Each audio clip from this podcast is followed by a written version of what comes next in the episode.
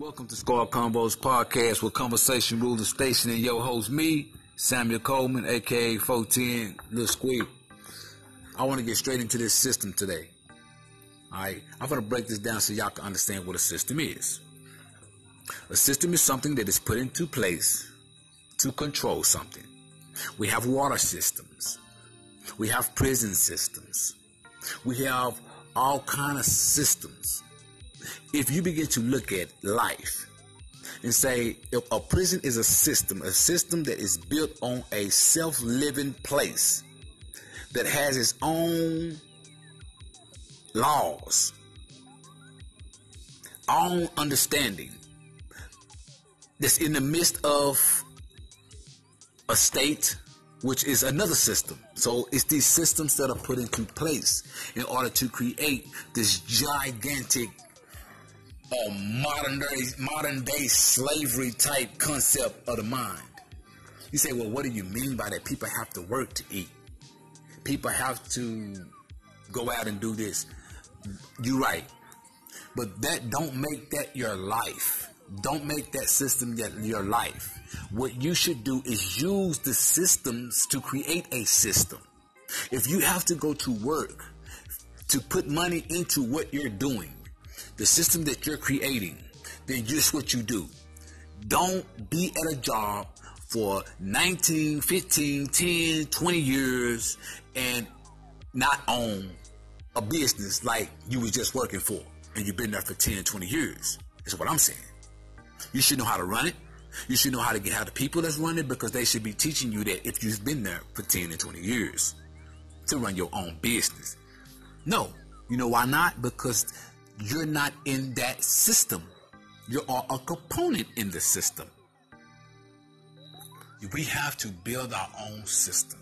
And in our system is going to be people who are going to not understand the system and be victims of our system unless at the beginning of your system you let them know this system is being created to make you have a system. That's it. You working for my system is creating the knowledge and understanding of you getting your system from my system.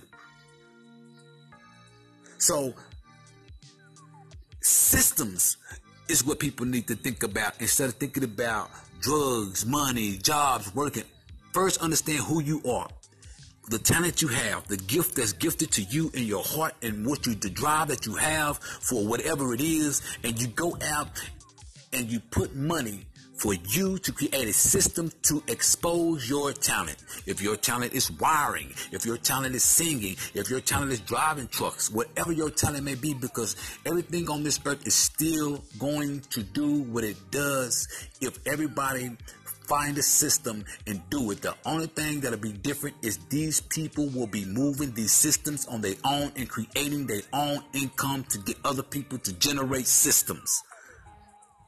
If you don't understand the mind frame of a system that you're in, you are always going to be within that system and have no knowledge of what you're capable of. That's the only thing I'm trying to get people to see about these systems.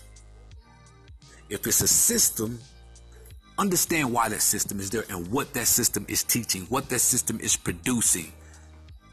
Is that system producing other systems so other people can create systems from it?